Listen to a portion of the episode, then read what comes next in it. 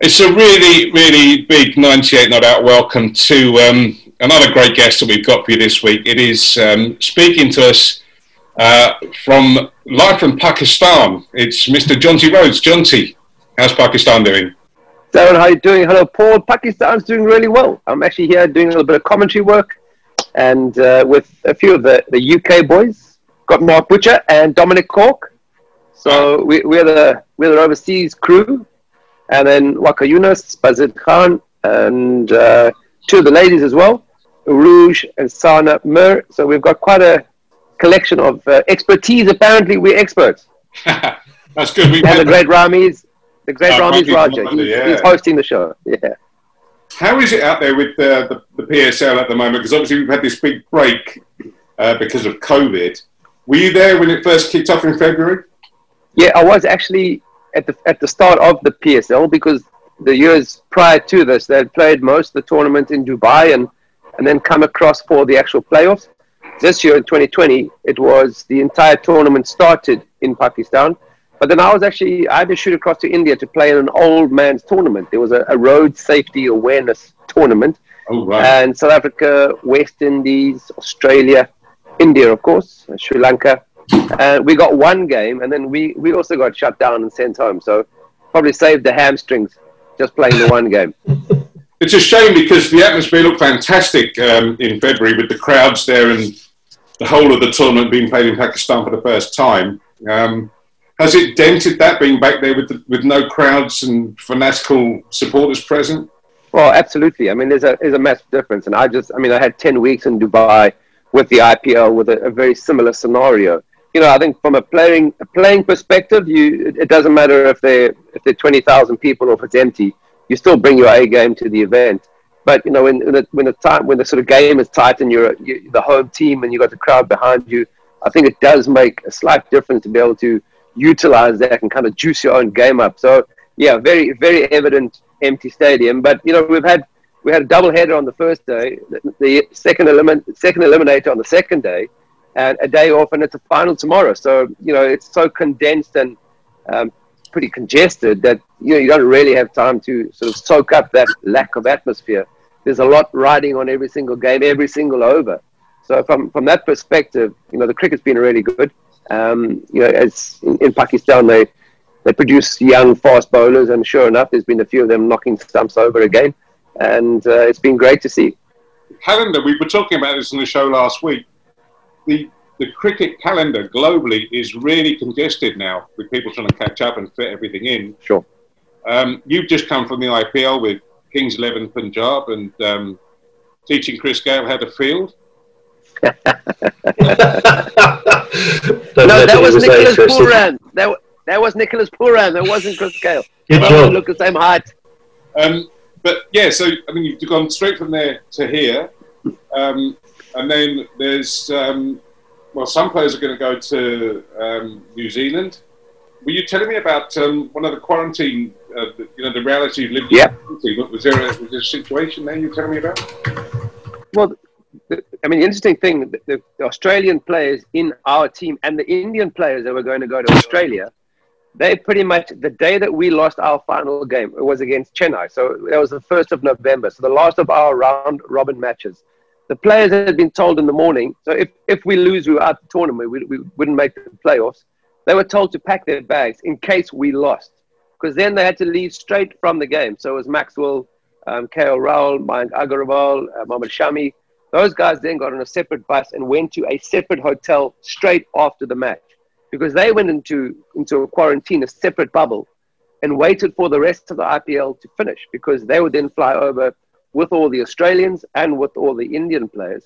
So our poor blokes didn't, you know, because we got knocked out on the 1st of November, they had to wait until the 10th before they could get on a plane and then start a two week quarantine in Australia. So it's been pretty tough for, for some of the boys sitting around a hotel.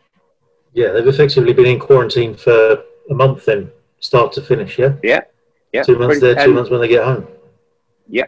You know, so wow. the Australian New Zealand, I mean, New Zealand has got an even more interesting scenario where Mitch McClenaghan apparently didn't book himself because there's only a few hotels which have been set aside as quarantine hotels on arrival. and you have to book yourself a room. And Mitch McClenaghan apparently forgot uh, fast bowlers, and he can only get home on about mid February. So he wow. can't get back to New Zealand until mid Feb because there's just no room.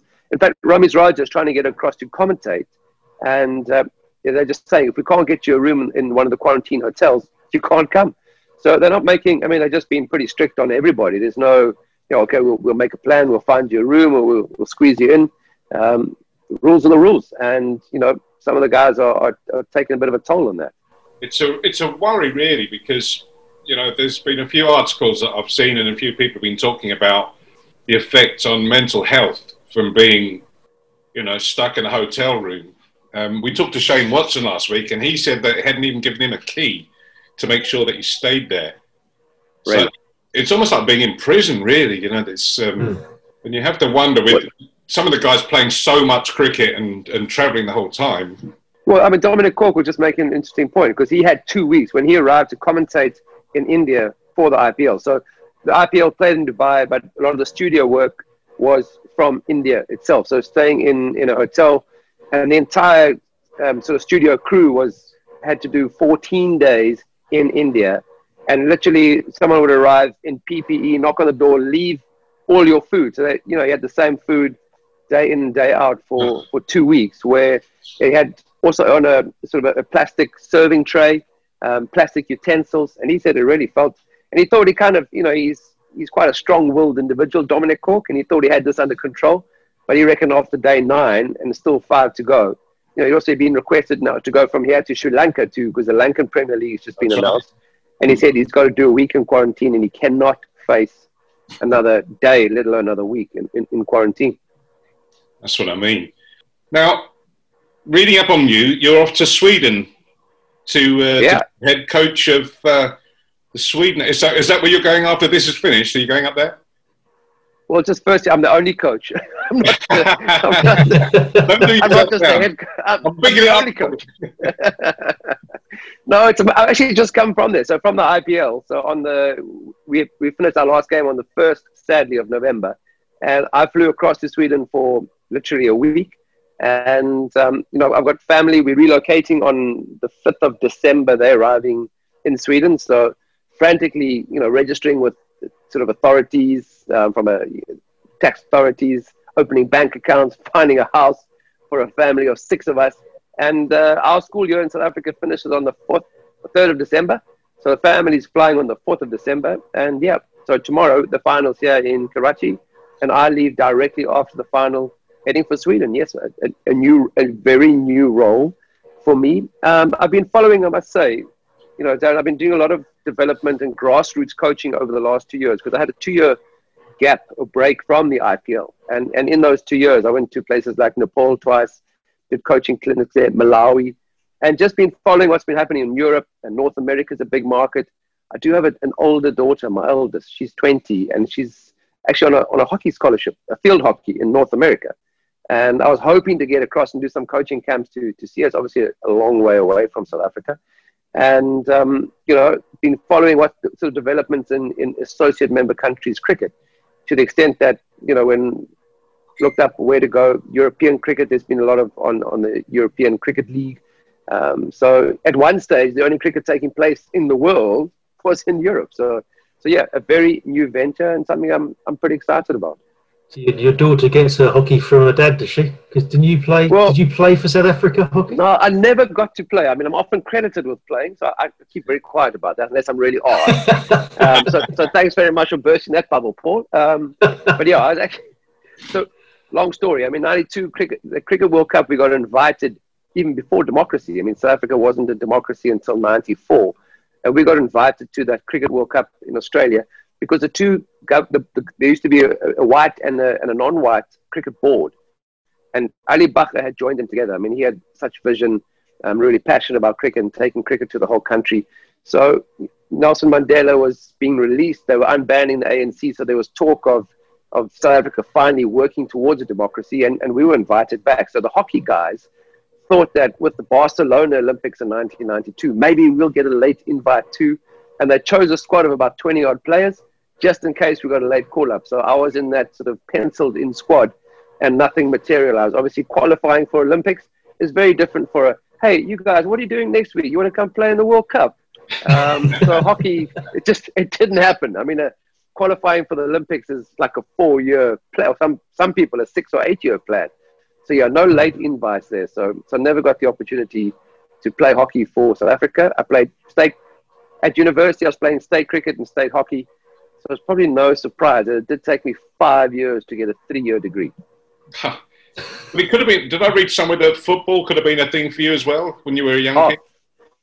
For sure, I was dead keen on my on my soccer, football. As in South Africa, though, we, we had to play at least one sport, if not two, every term. So cricket and tennis, hockey and soccer, athletics. And uh, as a 12 and 13 year old, when I didn't realize that I still had to grow with the other kids, you know, I was quite a nippy center forward and could put the ball in the back of the net, which I suppose as a center forward is what you, you're supposed to do. But then from age 13, I just didn't grow at all. And as a, you know, I, I was still quick on the, on the ground, but nothing in there. I just couldn't contest. And I also had a mild form of epilepsy. I just started getting whacked on the head pretty hard, oh, yeah, bumping my head with defenders. And, and my, my parents just said, okay, well, I was never allowed to play rugby um, from an early start. But then soccer, I started getting concussed way too frequently for anybody's liking. So, you know, and at the high school I went to, a thousand boys, there was a rugby school. And I was one of 60 kids in the whole school who played hockey. And there was definitely no soccer. So, you know, they kind of gave us a concession. Okay, you can play hockey if you want to. But soccer just wasn't happening. So at that stage, you kind of.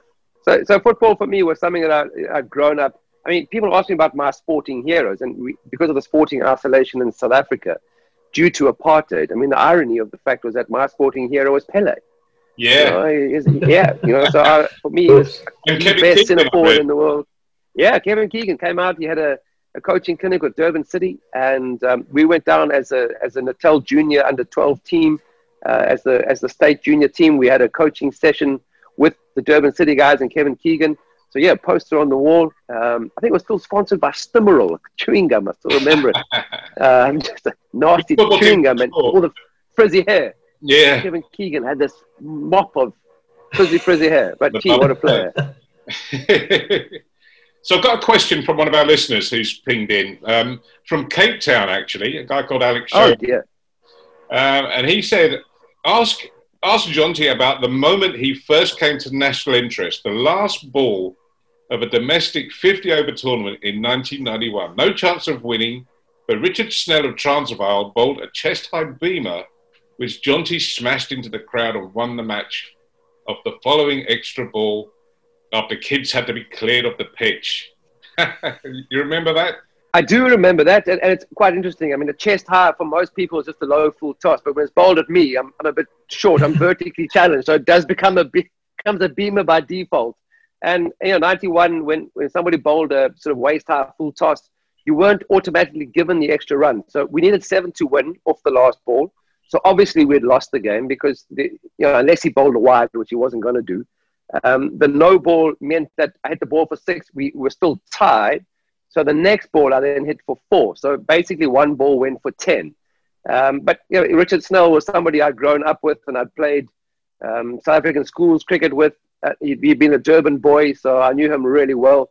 So he just he literally tiptoed into the crease because he didn't want to bowl a wide, didn't want to bowl a no ball, a foot no ball, and he just let it go and it, it was a it was a dolly hit. I mean, it, it, and at that stage I was so angry because we would come so close, but yet seven runs short, impossible to win. So I do remember that, and it did. It, it was a semi-final. We beat Transvaal, who were obviously favourites at that stage. They were kind of the end of the the mean machine era.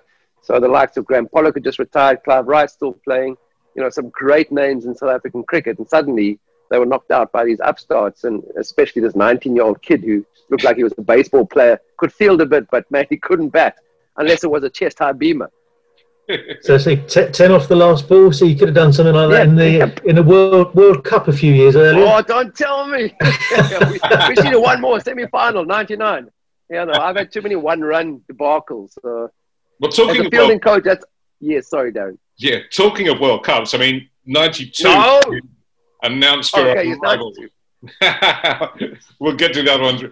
Uh, and the Superman run out of Inzamam, which put your name firm. And, and I would urge everyone that's listening to this to go onto YouTube and uh, and look for the the greatest run out of all time. I think it's titled, um, where I mean it was it was uh, that World Cup.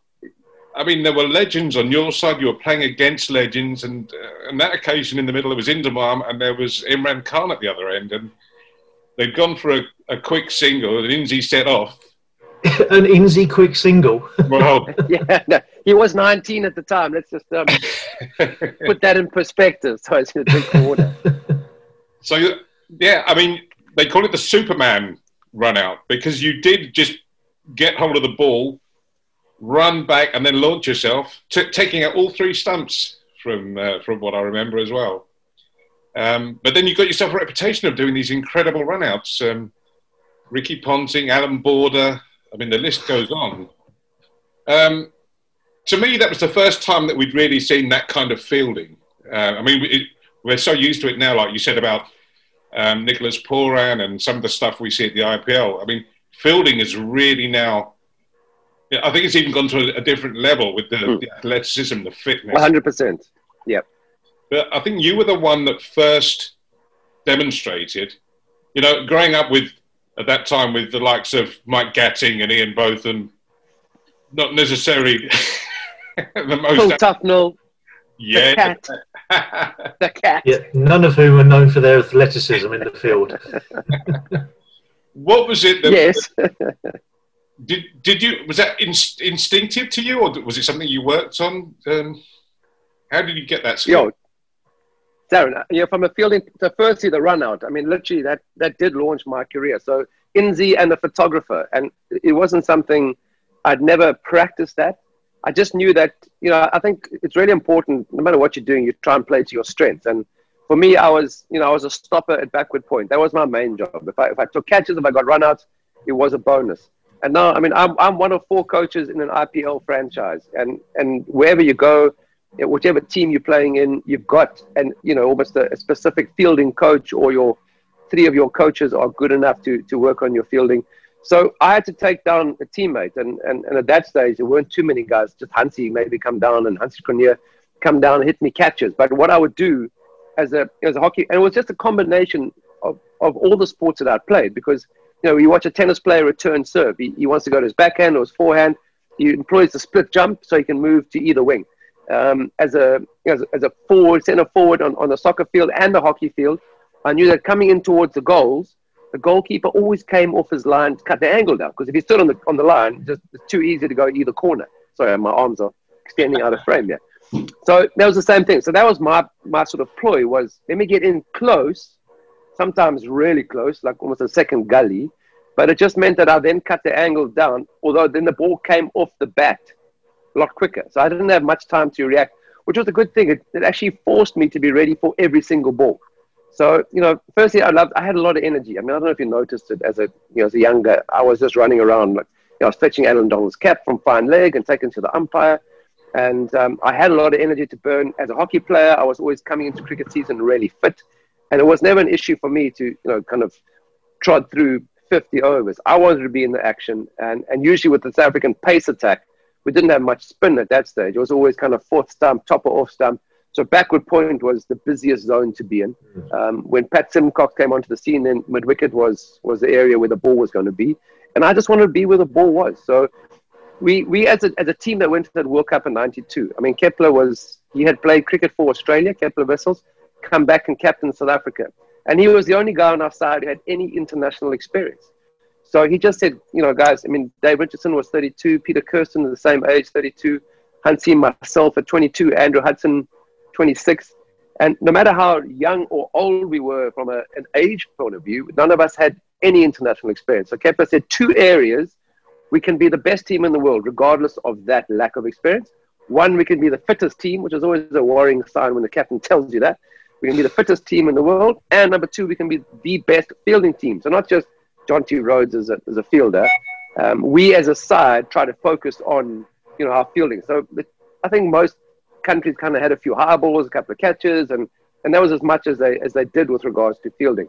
I mean, we as a team worked hard as a unit, and then I would do extra stuff just because I really loved it. I like I loved the diving around, but I never did anything like that run out dive before, and I never did it again afterwards. It was just the right thing at the time because, as Paul so rightly said, Inzi and fast between the wickets, you don't kind of put them in the same sentence. But when he set off, hit him on the pad, and they were going great guns at the time. Him and Imran Khan had a great partnership, about 90 odd.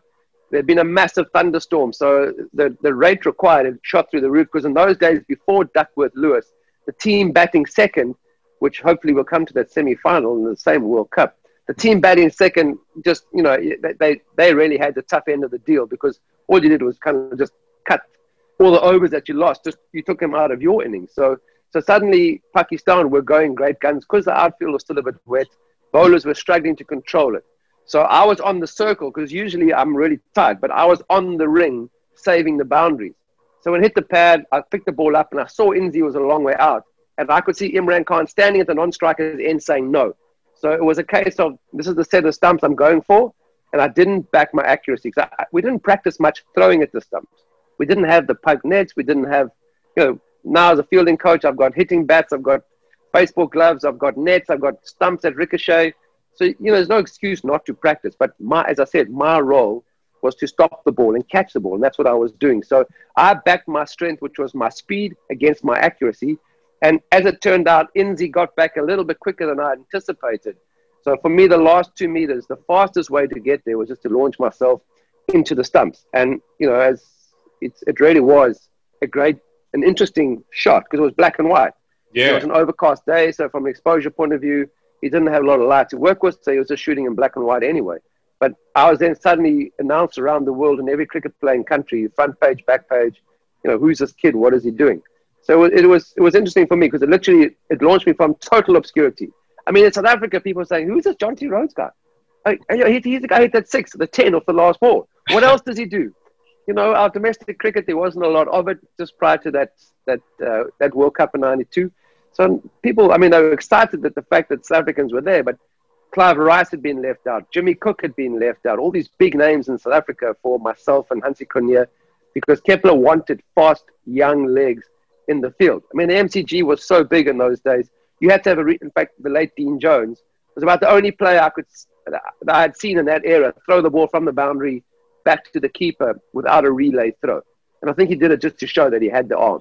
You know, the rest of us were relay throwing it back to the keeper, two or three relays. So, you know, it was it wasn't something that Kepler knew that he wanted younger, faster legs in his team, batting in the middle order, the same thing, hit the ball in the gap and run like crazy. So my my fitness, my fielding, certainly was one of the major reasons why I got a shot at that '92 World Cup, and in that one shot, it launched, really launched my career. Who was the keeper at the time that obviously didn't have time to get up to the stumps? Dave Richardson. Yeah, he's 32. He's a lawyer. He probably wasn't even thinking about it. throw the ball. yeah. He wasn't thinking John is going to run with it.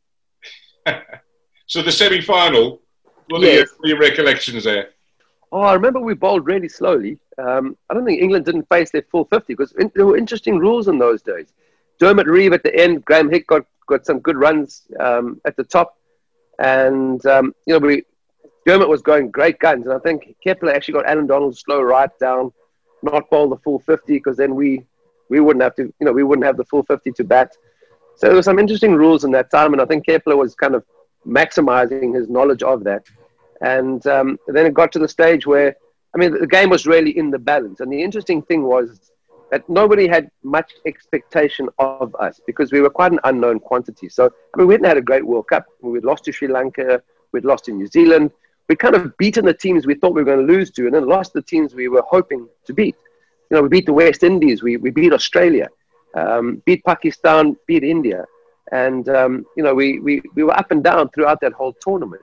So in the semi final, was probably in retrospect, I mean, Pakistan just were superb in the final, weren't they?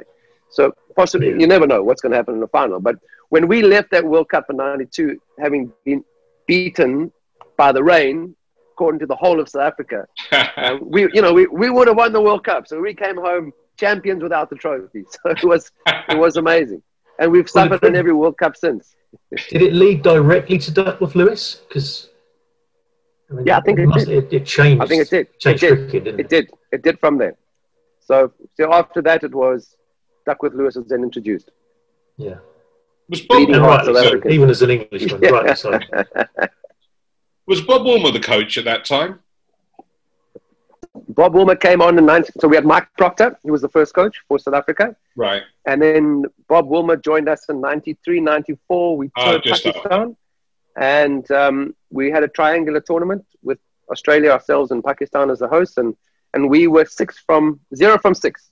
Bob Woolmer's first six six games It was a bit of a change for him. And then from a coaching point of view, and then also Kepler. Kepler was then dropped after that, Yeah. left out, and Hansie Cronje took over the captaincy. So that was late 93, 90, early 94. Yeah, yeah. But you've had some. I mean, you played with uh, some absolute legends. I think the sort of the span of your career, as you say, was the emergence of South Africa, or the return back to the international stage post apartheid, um, and then by the time you sort of left off, you were firm. It was you, you were firmly set, and the players that you played with, the South African players that we saw come forward, uh, was a real conveyor belt of uh, top talent, really. Yeah, we, I mean, I think we were really fortunate in that our, our domestic structure was really strong.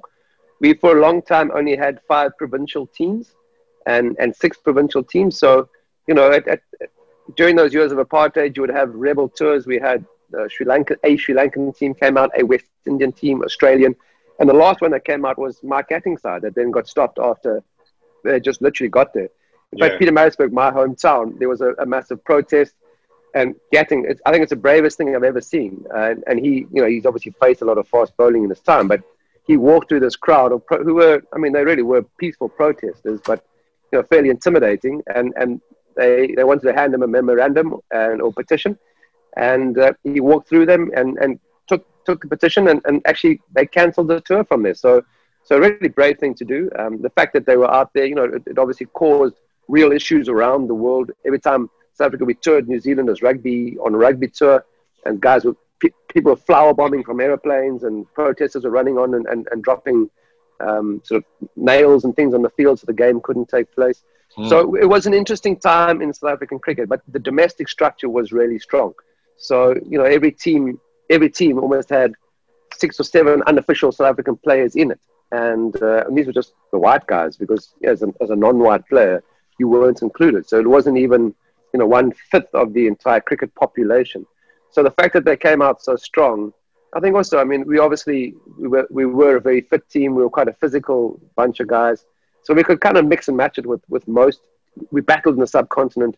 We just didn't play spin in South Africa at all. You know, a three day. We, our first class cricket was three days, and to get a result in three days, I mean, Durban was nicknamed the lawn for a very obvious reason. Was just It's, green. it's, it's true Um, because when we had Allan Lamb on the show, and um, I pointed out that he had a great, he was one of the most successful English batsmen against the, the Great West Indian attack. And he said it was because when he was playing state cricket in South Africa, that he was kind of used to this kind of bowling um, and the fact that, as you say, he was playing with the South African international players um, Yeah. on hard wickets, pace bowling. So he was kind of, it was ingrained in him at a young age of, of how to play that style of uh, attack. Yeah, I mean, I had my debut, my first class debut was quite an interesting story because I was the 12th man, I was 19. So, kind of my first year at university, and I I was almost on the fringes, but we were the bottom of the log team. So, they were thinking of bringing in some, some fresh blood um, because the old guys weren't performing that well. So, thought, okay, maybe we'll make a few changes. And as the 12th man, the morning of the game, just before the toss, Brian Whitfield, who was a left hand opening batter who actually had played, I think, the odd rebel game or South African game in, in that apartheid era, his wife had a baby. So he got a phone call, no mobile phones, obviously, in those days, and he had to rush off to hospital. We were just down to 11. I mean, they were just, I looked around the dressing room. Oh dear, we got to pay, You'll we got to pay that guy in 11. Yeah. so, oh, yeah, can you still carry the drink, sir, John? Because I, I, mean, I always said, again, I had lots of energy and I was buzzing around everywhere. and it was, you talk about quality players. I mean, it's Garth Le Roux, Stephen Jefferies, um, two two Matthews, bro. Craig Matthews, Brett Matthews, Peter Kirsten, Dave Rundle was the spinner, Adrian Kuiper. You know, so Western Province were top of the log, um, and they were just they weren't the only team that. And I got hundred. You know, so I, on, my first class debut, thanks to the baby being born that morning, again, you know, I, and it's been hundred years since somebody in, in, in my province or my state had, had scored 100 on debut. So kind of took pressure off me. I didn't score another 100 that season. I got a, a well played 70 again on you know, tough conditions where 180 was a good score for the, for the whole team. I mean, we weren't scoring many in your innings. is You didn't go past 200 a lot in, yeah, in the entire innings. Yeah, very, very different. And uh, so looking forward a bit, we got um, England coming down to South Africa um, ahead of Christmas time. Um, you got any thoughts or predictions of how that's going to be? Well, I'm just assuming that Cricket South Africa are going to sort themselves out first and foremost. I mean, it's been, as an ex-player, we, we you know, I actually worked for Standard Bank when I retired. It was one of the major sponsors of, of cricket in South Africa for a long time. So it was interesting to go from a, a train as a business banker with, with my commerce degree that I eventually got. And then we, we started the Pro 20. I mean, my one season with Gloucester in 2003, I was blown away. I mean, it was the first year that T20 was played as, at, at a league. And Bristol could only hold 5,000 people. I think I had about 5,010. I don't know where they put the other 10, but it was just jam packed, you know, every single game. So when when we started that in, in South Africa, the Pro 20, we called it Standard Bank with a sponsor. So I then took over the sponsorship account with, with the cricket. And it was interesting perspective because as a player, you're quite insulated and, you know, you, you kind of feel that you, you believe you know the direction that everything should go pertaining to cricket. And you forget that there are other stakeholders in the game, you know, and I think that's, that's something that was really for me, it was a real eye opener because sponsors aren't just people giving money. I mean, they're giving money for a reason, not just because of the brand awareness, but because they also believe in, in that association and, and, and that connection and uh, what cricket can do for their brand with their clients. So it was a really interesting perspective seeing that happen. So, I, you know, I've kind of been watching with interest and seeing, or not interest, more concern what's been happening in cricket South Africa. So, I mean, we just can't wait. We haven't had any cricket. We've just started our domestic cricket. So most of our players, uh, you know, coming off a six or seven month layoff. A couple of guys have, have been in the IPL, but our domestic cricket started two weeks ago. So we, we've been playing um, red ball, though, red ball cricket, first class cricket. So there's huge anticipation. Everybody, and like you say, I mean, the schedule is so jam packed because everybody wants to play. Obviously, from a business perspective, um, you know, you need a, you need the broadcasts, you, you need people coming to the ground, which is not always the case in every country because of because of the of the pandemic. So mm. every country has different scenarios. So from that point of view, we are desperate, and England are world champions. I mean, if that doesn't you know sell broadcast rights or create a, an interest, no matter if people are or not in the stadium, then then nothing ever will. So we're looking forward to it. Are they going to sort out this mess with the administration in Cricket South Africa? You've had all these resignations. Um, well, is it an easy thing to sort out? Well, we thought it was. We actually thought it was sorted out. There was an interim board that had been um, an independent board that, that had been, you know, sort of formed by the Minister of Sport. And, and uh, um, you know, obviously we, with the ICC, and we've seen what's happened with Zimbabwe in the recent past, you know, as, as soon as there's government intervention, that's a part of the ICC's constitution, um, they then just, they kind of pull the status of, of, of the member country. So if South African sports, if the ministry gets involved, which they have in a way, but they've been in contact with the ICC, so they kind of feel like they're doing things without "Okay, we're taking away, you know, the game of cricket from the, you know, the, the real stakeholders." And um, Cricket South Africa, the sort of member councils, who are the 14 presidents of all the provinces, they have now gone and said, "Oh, oh hang on, we, we're not going to accept this interim board because the interim board are, are very." Um, uh, you sort of got legal backgrounds, commercial backgrounds, so, so, so very specific with regards to governance and let's get because there's been there have been governance issues in cricket South Africa for the last three years or four years.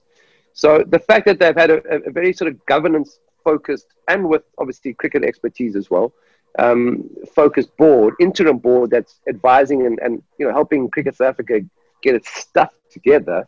It's a real concern that that this is now they've turned around to say the members council saying, well, no, we don't actually. It's not in our constitution. We can't be forced to take on this board because you can't tell us to do that because legally, so they, they kind of, they, I'm going to say they're not doing a Donald Trump, but they're using every legal means to to not take the interim board. And that's going to really irritate the sports minister because he's been fairly patient up until now.